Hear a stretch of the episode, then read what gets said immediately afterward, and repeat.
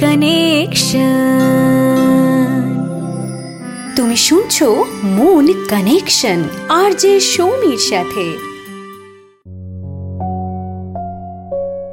Life partner হবে সে যার সাথে মিলবে আমার মত, যে হবে আমার মতো। সত্যি কি তাই? আমরা তো কেউই কারোর মতো নই, অথচ কথায় বলে অপোজিট অ্যাট্রাক্টস আর এই নিয়েই তৈরি হয়ে গেছে প্রচুর রোমান্টিক সিনেমা রাজ সিমরন, রাহুল অঞ্জলি কবির নয়না, আরও কত কত জুটি। তো চলো, আজ কথা বলা যাক এটা নিয়েই। এই টপিকটা আমায় সাজেস্ট করেছে মন কানেকশনের লিসনার নিষ্ঠা ঘোষ। এমনিতেও তোমরা আমাকে প্রচুর মেসেজ করো, প্রচুর সমস্যা পাঠাও টপিক পাঠাও, তার জন্য তোমাদের সকলকে ধন্যবাদ। এইভাবেই মন কানেকশনকে মেসেজ করতে থাকো, আর বন্ধুদের সঙ্গেও শেয়ার করো মন কানেকশনের সব এপিসোডস শুনছো তুমি? আমার সাথে মানে আর যে সৌমির সাথে হাব হপার অরিজিনালের প্রথম বাংলা পডকাস্ট মন কানেকশন কানেকশন একদম গোড়াতেই গলদ। আমরা সবার মুখে শুনে এসেছি অপোজিট হলে তবেই একে অপরের প্রতি অ্যাট্রাক্টেড হয়। এদিকে আমার থেকে সম্পূর্ণ আলাদা একজন মানুষকে নিয়ে বাকি জীবনটা কাটাবো কি করে? যদি আমরা একে অপরের থেকে আলাদা হই, তাহলে তো মতের মিল হবে না। বিষয়টা এক্স্যাক্টলি তাহলে কি? সেটাই এখন বলব তোমাদের। ছেলেটা ভালোবাসে রক মিউজিক মেয়েটার পছন্দ রবীন্দ্রসঙ্গীত। ছেলেটা ভালোবাসে হাসি খুশি মেজাজে থাকতে। আর মেয়েটা একটু সিরিয়াস গোছের। এরপরে তোমার সামনে আমি দুটো সিচুয়েশন রাখব। প্রথম সিচুয়েশনের ক্ষেত্রে ছেলেটা মেয়েটিকে রক মিউজিকের সঙ্গে পরিচয় করালো আর মেয়েটা ছেলেটিকে রবীন্দ্রসঙ্গীতের সঙ্গে। দুজনেই দুজনের পছন্দ গ্রহণ করল। মেয়েটা সিরিয়াস থাকলেও ছেলেটা যখন হাসি ঠাট্টা করে, মজা করে, তখন মেয়েটার ঠোঁটের কোণেও এক চিলতে হাসি ফুটে ওঠে। এবার বলব দ্বিতীয় সিচুয়েশনের কথা। ছেলেটা মেয়েটাকে রক মিউজিক শোনাতে গেল, মেয়েটা বলল, আমি এসব পছন্দ করি না। আমাকে এসব তুমি শুনিও না। মেয়েটা সব সময় সিরিয়াস থাকে বলে ছেলেটা বিরক্ত হয়ে ওর সাথে কথা বলাই বন্ধ করে দিল। কি? কিছু বুঝলে? আমাদের মধ্যে যেটা নেই অপোজিট সেক্সের কারোর মধ্যে সেটা থাকলে আমাদের মনে একটা রহস্য তৈরি হয়। সে যেহেতু আমার থেকে একদম আলাদা, তাই তাকে আমাদের জানতে ইচ্ছে করে, চিনতে ইচ্ছে করে। এটা হলো একদম প্রথম ধাপ, যার নাম অ্যাট্রাকশন আকর্ষণ। আমরা সেই অন্যরকম মানুষটার মধ্যে নতুন কিছু আবিষ্কার করি, যেটা আমরা নিজের মধ্যে খুঁজে পাই না। আর তাই আমরা অ্যাট্রাকশন ফিল করি তার প্রতি। কিন্তু সম্পর্ক হলো দুতরফা একটা বিষয়। সেটা শুধুমাত্র অ্যাট্রাকশনেই থেমে থাকে না, সেখানে প্রয়োজন হয় মতের মিল হওয়ার। আমার সঙ্গে তার পছন্দের অমিল হতেই পারে, কিন্তু মতামতের বা ওপিনিয়নের অমিল হতে পারে না। মানে তুমি বাংলা সিনেমা ভালোবাসো, সে ইংরেজি সিনেমা ভালোবাসে। এটা হলো পছন্দের অমিল।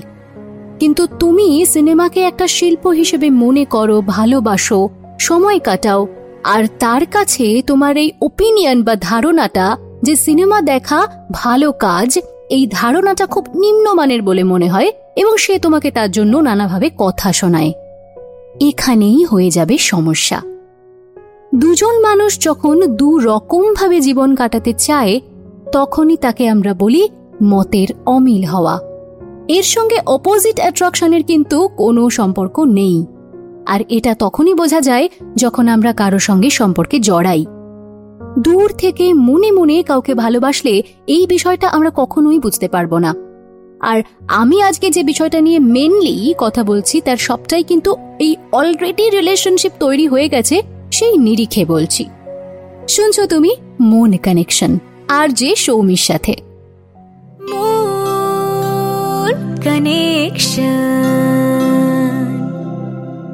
আমাদের চোখের সামনেই একটা এক্সাম্পল আছে। সৌরভ গাঙ্গুলি আর টোনা গাঙ্গুলি। একজন ক্রিকেট তো আরেকজন ডান্স তোমরা নিশ্চয়ই জানো যে সৌরভ গাঙ্গুলি ভীষণ খেতে ভালোবাসে। কিন্তু ডোনা রান্নায় একদমই এক্সপার্ট নয়। একবার একটা ইন্টারভিউতে সৌরভ বলেছিল যে হলে গিয়ে ডোনার নাচ তার দেখাই হয় না। আর ডোনা জানিয়েছিল যে সৌরভের খেলা সে কিছুই বোঝে না। তাহলে তারা একে অপরের প্রতি অ্যাট্রাক্টেড হলো কি করে, ভালোবাসলো কি করে, এবং সব থেকে বড় কথা, এতগুলো দিন একসাথে হেলদি একটা ম্যারিড লাইফ কি করে কাটাচ্ছে। কারণ দুজনের এক্সপার্টাইজ আলাদা হতে পারে, কিন্তু দুজনে দু রকম ভাবে কিন্তু জীবন কাটাতে চায় না। বা বলতে পারো, দুজনের বোধ বুদ্ধি কোথাও একটা গিয়ে ম্যাচ করে যায়। সৌরভের খেলা না বুঝলেও ডোনা সেটাকে সাপোর্ট করে এবং সৌরভও ডোনার নাচের সম্বন্ধে সেরকম কিছু না বুঝলেও তাকে ডান্সার হিসেবে সম্মান করে এবং সাপোর্ট করে। লক্ষ্য করো, দুজনেই কিন্তু একে অপরকে স্পেস দেওয়ায় বিশ্বাসী। একে অপরকে সাপোর্ট করায় বিশ্বাসী, কেউ কাউকে কোনো কিছু না জানার জন্য জাজ করায় বিশ্বাস করে না। দুজনেই নিজেদের কাজে ডুবে থাকতে ভালোবাসে। দুজনেই এগিয়ে যাওয়া এবং সাকসেস অ্যাচিভ করায় বিশ্বাস রাখে। বিরাট কোহলি আর অনুষ্কা শর্মাকেও দেখে নাও। আসলে কি বলতো? অপোজিট হলে দুজন দুজনকে পূরণ করতে পারে, যাকে আমরা বলি কমপ্লিমেন্টিং ইচ আদার একজন যেটা জানে না, আরেকজন সেটা জানিয়ে দিতে পারে। একজন যেটা পারে না, আরেকজন সেটা করে দিতে পারে। কিন্তু কোন জায়গাটায় তফাৎ হলে চলে না বলতো? আমি জানি না। আমি পারি না। এবং আমার সেই বোধটাও নেই যে আরেকজন যে জানে তাকে আমি সম্মান করব বা তার থেকে জেনে নেব, বুঝে নেব। কেউ কাউকে ছোট করব না। দুজন যতই আলাদা হোক ইম্পর্ট্যান্ট হলো তাদের বোধ এবং বুদ্ধির মধ্যে যেন বিশাল একটা তফাত না থাকে। আমি কোনো কথা বললে তার মানে যেন আরেকজন বুঝে নিতে পারে। আমায় যেগুলো কষ্ট দেয়, সেই কষ্টের কারণটা বোঝার মতো বুদ্ধি যেন তার থাকে। হ্যাঁ এই জিনিসটা একটা সম্পর্কে খুব জরুরি হয়। না হলে একটা সময়ের পর মনে হতে পারে, সম্পর্কে থেকেও আমি একা। আমার সঙ্গে আমার পার্টনারের স্বভাবে যতই অমিল থাকুক না কেন, আমরা কীভাবে জীবন কাটাবো, সেই প্রশ্নের উত্তর যেন দুজনেই সমান দিই। লিবারালভাবে কাটাবো না কনজারভেটিভ হয়ে কাটাবো? বিশ্বাস রেখে চলবো নাকি চলবো না? বিশাল টাকা পয়সার প্রয়োজন নাকি যতটুকু দরকার ততটুকু হলেই চলবে? এই রকম কিছু ছোট ছোট অথচ ইম্পর্ট্যান্ট প্রশ্নের ক্ষেত্রে দুজনেই যেন একই কথা বলি, একই পথে চলি। লাইফে যেটা ম্যাটার করে সেটা হলো ব্যালেন্স একে অপরের পরিপূরক হলে সেই ব্যালেন্সটা আমাদের জীবনে বজায় থাকে।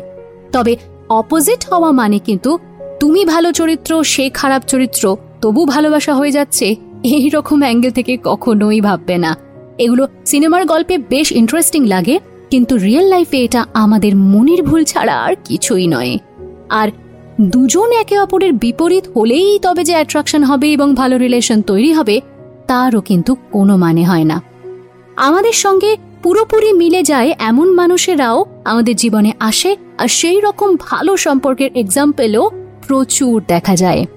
শুনছো তুমি মন কানেকশন আর এবার পড়ব তোমার পাঠানো মেসেজেস মন কানেকশন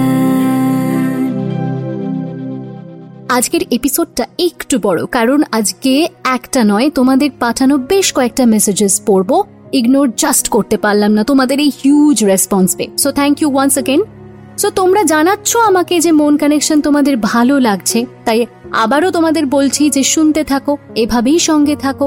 হ্যাঁ মন কানেকশনের ফেসবুক আর ইনস্টাগ্রাম পেজটাও কিন্তু ফলো করতে ভুলো না, যেখানে ডাইরেক্ট মেসেজ করে তুমি পাঠাতে পারো তোমার লাইফের যে কোনো সমস্যা। আজ প্রথমে যে মেসেজটা পড়ছি, সেটা পাঠিয়েছে মৌমিতা পায়রা। লিখছ, আমি একজনকে ভালোবাসি। ওকে আমি প্রপোজ করেছিলাম তারপর ও অ্যাকসেপ্ট করেছিল। তারপর এক মাস সব ঠিক ছিল। তারপর এক সপ্তাহ ও আমায় কোনো ফোন কল কোনো এস করেনি। পরে আমার এক বন্ধুর কাছে জানতে পারি যে ওর বিয়ে হয়ে গেছে। তারপরে ও আমার সঙ্গে কন্ট্যাক্ট করে আর বলে যে ও ভালো আছে আর আমি নাকি ওর থেকে অনেক বেটার কাউকে ডিজার্ভ করি। তবুও আমি এখনও একটা ফ্রেন্ডের মতো ওর সঙ্গে কন্ট্যাক্ট রেখেছি। আর দেখলাম যে ও সত্যি খুব হ্যাপি আছে। সে এখন বিয়ে করে খুব সুখে সংসার করছে। আমারও ওকে সুখী দেখতে খুব ভালো লাগে। আমি ওকে আমার জীবনে পাবো না জেনেও ভালোবেসেছি। সব সময় ওকে আমি হান্ড্রেড পার্সেন্ট প্রায়োরিটি দিয়েছি, আর এখনও দিই। ও কাজের মাঝেও এখনও সময় বের করে আমার সঙ্গে একটু আধটু কথা বলে। কিন্তু এখন আমি ওকে ভুলে আমার জীবনটাকে আবার নতুন করে শুরু করতে পারছি না। তুমি আমাকে এই বিষয়ে কিছু হেল্প করো প্লিজ ওকে। মমিতা, তোমাকে আমি প্রথমে বলি যে হ্যাঁ তোমাকে ওকে বাদ দিয়েই নতুনভাবে ভাবতে হবে। ওকে হান্ড্রেড পার্সেন্ট প্রায়োরিটি দিলে চলবে না। এটা কিন্তু করতেই হবে। তোমায় পারতেই হবে। এবং আমি জানি না ও আদৌ তোমাকে কতটা ভালোবেসেছে, কিন্তু তোমার কথা শুনে আমার মনে হচ্ছে যে ও ভালো না বেশেই হয়তো তোমায় অ্যাকসেপ্ট করেছিল। এবং ঘটনাটা আমার অ্যাপারেন্টলি মনে হচ্ছে ও তোমায় চিট করেছে। সো আমি তোমায় তিনটে রাস্তা বলব। এর মধ্যে কোনটা তুমি করবে, সেটা কিন্তু তোমার ওপরেই ছাড়ছি। এক, তুমি নতুন করে ভালোবাসার মানুষের খোঁজ করো পজিটিভলি করো। যাকে হান্ড্রেড পার্সেন্ট দিতে, তাকে আর এক পার্সেন্টও দিও না। বরং সেই হান্ড্রেড পার্সেন্টটা যাতে অন্য কাউকে দেওয়া যায়, সেই খোঁজ করো। নিজের মানুষকে নিজে খুঁজে নাও। আমরা মনে করি পারব না। কিন্তু আমরা যদি মাথায় ঢুকিয়ে নিই যে পারব, পারতেই হবে, তাহলে কোনো বাধাই বাধা নয়। তবে হ্যাঁ তাড়াহুড়ো করো না, তাহলে ভুল হয়ে যেতে পারে। আর ইমোশনালি ভাবার সঙ্গে সঙ্গে একটু প্র্যাকটিক্যালি ভেবে ডিসিশন নিও। চিন্তা করো না, তোমার জীবনে ভালো কেউ নিশ্চয়ই আসবে পজিটিভিটি ছেড়ো না। তবে হ্যাঁ এক্ষুনি কাউকে খুঁজে না পেলে হতাশ হয়ে যেও না কিন্তু। মন শক্ত রাখো, সঠিক সময়ের অপেক্ষা করো। সেকেন্ড রাস্তাটা হলো ক্যারিয়ার আর কাজে আরও উন্নতির চেষ্টা করো। পুরোপুরি ওখানে নিজেকে ডুবিয়ে দাও। রিলেশনশিপ যখন হবার, আবার হবে। তবে পাস্টকে তোমায় একটু একটু করে সরিয়ে দিতে হবে। থার্ড রাস্তাটা হলো, তুমি নিজের মতো থাকো। ওর সাথে বন্ধুর মতো মেশা তোমার পক্ষে মুশকিল হবে। চেষ্টা করো দূরে সরে আসতে।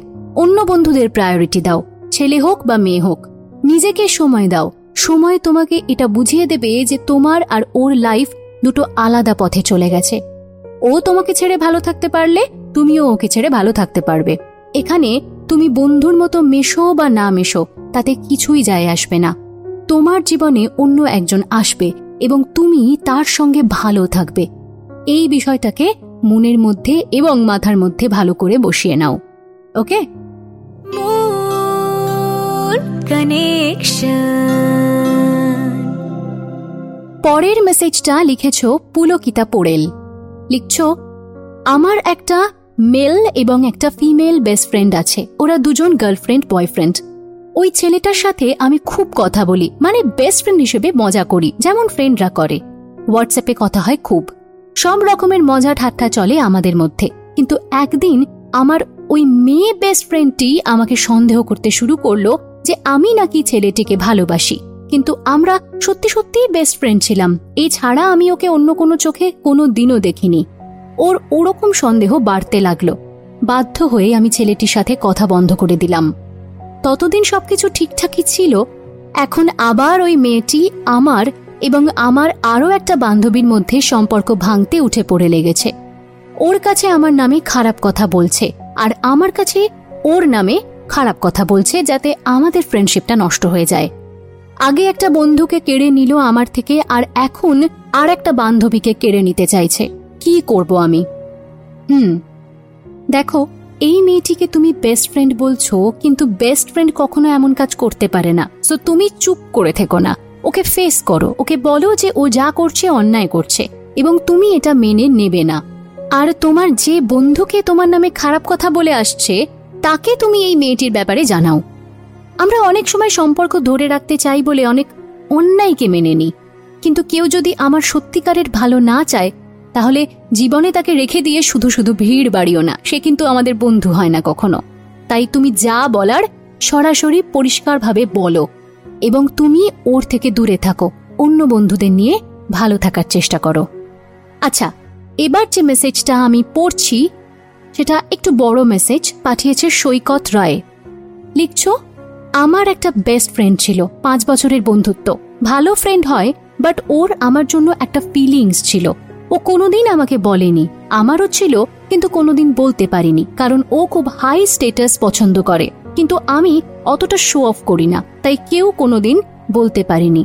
বাট আমি কিছুদিন অন্য আরেকজনের সাথে কথা বলতাম, ও খুব রেগে যেত আমার ওপর। আমি জাস্ট নর্মালি নিতাম বাট ওর যেদিন থেকে অন্য একজনের সাথে কথা বলতো, আমারও খুব বাজে লাগতো। আমি রেগে যেতাম ওর ওপর। ও তখন আমাকে বলল, তুই আমার শুধু বন্ধু হোস, আর কিছু না। আমি ওর সব ফ্রেন্ডসদের থেকে জানতে পারলাম যে ও এখন রিলেশনশিপে আছে বাট ও আমাকে বলেনি। যাই হোক, বলল যে ওর যার সাথে এখন রিলেশনশিপে আছে, সে খুব রিচ সো এই জন্য ওনাকে রিলেশনশিপে গেছে। আমি কিছু বলিনি। একদিন ও আমাকে বলল যে দেখ, সবকিছু বল, আমাকে তোর কোনো ফিলিংস আছে কিনা। আমি তখন অ্যাজ আ বেস্ট ফ্রেন্ড ভেবে বললাম যে হ্যাঁ ছিল বাট কোনোদিন বলতে পারিনি। ও তখন বলল, তোর এই কথাটা চার বছর লেগে গেল বলতে? আমি ওকে জিজ্ঞাসা করলাম, তোরও কি ফিলিংস ছিল? কিন্তু ওই দিনই রাত নটার সময় ও বলল যে, দেখ, তুই আমার সাথে কোনো যোগাযোগ রাখিস না, আমার বয়ফ্রেন্ড চায় না। এইসব কথা ও ওর বয়ফ্রেন্ডকে গিয়ে বলেছে। রেগে গিয়ে ও বলেছে যে বন্ধুত্ব রাখার দরকার নেই। তুমি বলো, দোষটা কার? আমি তো প্রিয় বন্ধু ভেবেই বলতাম, কিন্তু ওর কি প্রয়োজন ছিল এই কথাগুলো বয়ফ্রেন্ডকে বলার?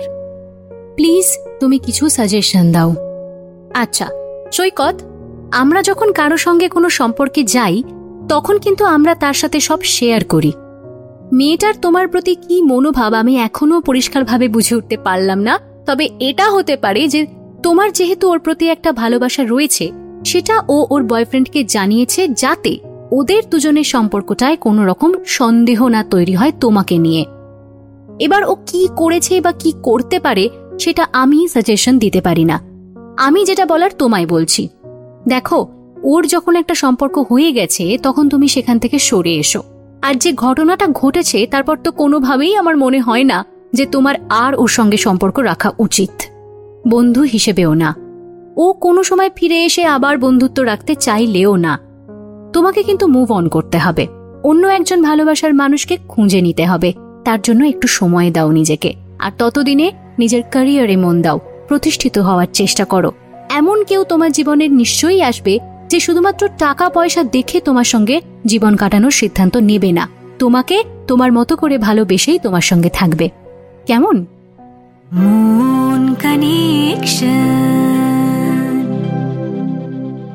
মুন কানেকশনের পরের মেসেজটা পাঠিয়েছে ক্যারোলিনা ক্যারোলিনা লিখেছে আসলে আমি ছোটবেলা থেকেই দেখে শুনে এসেছি এবং উইটনেসও করেছি যে নিজের স্বার্থের জন্য ফ্যামিলির মধ্যে একজন আরেকজনকে ঠকায়। যে কারণে আমি এখন কাউকে বিশ্বাস করতে পারি না। ভালোবাসায় বিশ্বাস থাকলেও মানুষকেই বিশ্বাস করতে পারি না।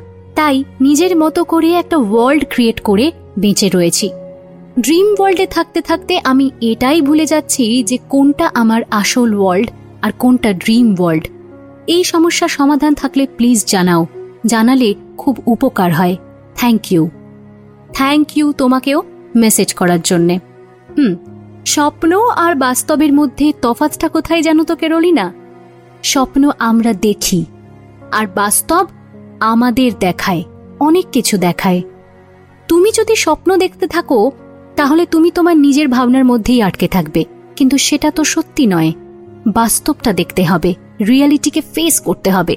আমি তোমায় বলব না যে সবাইকে বিশ্বাস করো। আগে মেশো, আলাপ করো, কথা বলো। বেশ অনেক দিন ধরে অবজার্ভ করো। তারপরে বিশ্বাস করা যায় কিনা, সেটা ভেবে দেখো। প্রথমেই কাউকে বিশ্বাস করো না, কারণ হ্যাঁ দুনিয়াটা তোমার স্বপ্নের মতো ভালো নয়। আবার তার মানে এই নয় যে বিশ্বাস করলেই তুমি ঠকে যাবে। সবাই তোমায় ঠকাবে না, এটা সত্যি কথা। কিন্তু কাকে বিশ্বাস করা যায় আর কাকে যায় না, সেটা সময় নিয়ে পরীক্ষা করো। নিজের বিচার বুদ্ধিকে কাজে লাগাও, ওকে? আজ একদম লাস্টে যে মেসেজটা পড়ব, সেটা পেয়েছি অদ্রিকার থেকে। লিখছে, দিদি, আমার স্টেজ ফ্রাইট আছে। আমার রীতিমতো স্টেজে গেলে বডি কাঁপতে থাকে, আর আমি খুব নার্ভাস হয়ে যাই। তবে এরকম হওয়ার কারণ হয়তোবা আমি জানি। কারণ এর আগে আমার স্কুলের কিছু স্টুডেন্টস আমায় বুলি করে। তাতে আমার কনফিডেন্স লো হয়ে যাচ্ছে। আর এর আগেও আমার স্টেজে অনেক ফেলিয়ার্স ছিল, তাই আমি খুব ভয় পেয়ে যাই। আমি একজন স্কুল স্টুডেন্ট আমার আরেকটা প্রবলেম আছে। সেটা হলো যে আমার বাবা আমায় অনেক সময় ডিমোটিভেট করে, যখন আমার যে কোনো পরীক্ষা টিউশন বা স্কুলের কম নাম্বার আসে। তাই আমি এটাকে নিয়ে অনেক সমস্যায়। আমি যদি ভালো না করতে পারি, আর বাবা আমায় এমনভাবে ডিমোটিভেট করে যে ওটা আমায় খুব হার্ট করে। আমি পড়াশোনাতে কনসেন্ট্রেট করতে পারি না। বেশ। অদ্রিকা স্টেজে উঠে পারফর্ম করা মোটেই সহজ কাজ নয় কিন্তু। ভয় সবার লাগে, বিশ্বাস করো। তুমি এটাকে তোমার একার প্রবলেম মনে করো না। আর কে তোমায় কি বলল, বুলি করল, সেটা এক কান দিয়ে ঢুকিয়ে আর এক কান দিয়ে সিম্পলি বের করে দাও। তোমার জীবনে তোমাকে তোমারটা বুঝে নিতে হবে। নিজেকে কাজের মাধ্যমে প্রমাণ করতে হবে যে তুমি চাইলে সবকিছু করতে পারো। এই ডিমোটিভেশন বুলি এগুলোকেই তুমি পজিটিভলি নাও। দেখিয়ে দাও যে তোমাকে খারাপ বললেও তুমি হেরে যাও না। এটাই তোমার শক্তি। আর পারফর্ম করতে গিয়ে ভুল ভ্রান্তি সকলের হয়। ওটা তুমি যত বেশি ফেস করবে, যত বেশি তুমি স্টেজে উঠে পারফর্ম করবে, আস্তে আস্তে কেটে যাবে। তুমি তোমার দিক থেকে হান্ড্রেড পার্সেন্ট তৈরি হয়ে যাও। আর স্টেজে গিয়ে লোকে ভালো বলবে না খারাপ বলবে, এটা নিয়ে ভেবো না একদম। স্টেজকে নিজের বন্ধু বানাও। পারফরমেন্স যখন করবে, সেটা এনজয় করে করো। আজ এই পর্যন্তই থাক। বাকি যাদের মেসেজেস পড়লাম না, তাদের মেসেজ পরের এপিসোডে নিশ্চয়ই পড়ে দেব। তুমি তোমার লাইফের প্রবলেম আমার সঙ্গে শেয়ার করো। মুন কানেকশনের ইনস্টাগ্রাম পেজে মেসেজ করে পেজটা ফলো করে দিও। আর মুন কানেকশনের ফেসবুক পেজটাও ফলো করতে ভুলো না। হাব হপারে মুন কানেকশনকে সাবস্ক্রাইব করতেও ভুলো না আগামী শুক্রবার ফিরছি মুন কানেকশনের আরও একটা এপিসোড নিয়ে টিল দেন নিজের মনের যত্ন নাও আর শুনতে থাকো মন কানেকশন আর যে সৌমির সাথে মন কানেকশন আর যে সৌমির সাথে মন কানেকশন इस हब हॉपर ओरिजिनल को सुनने के लिए आपका शुक्रिया।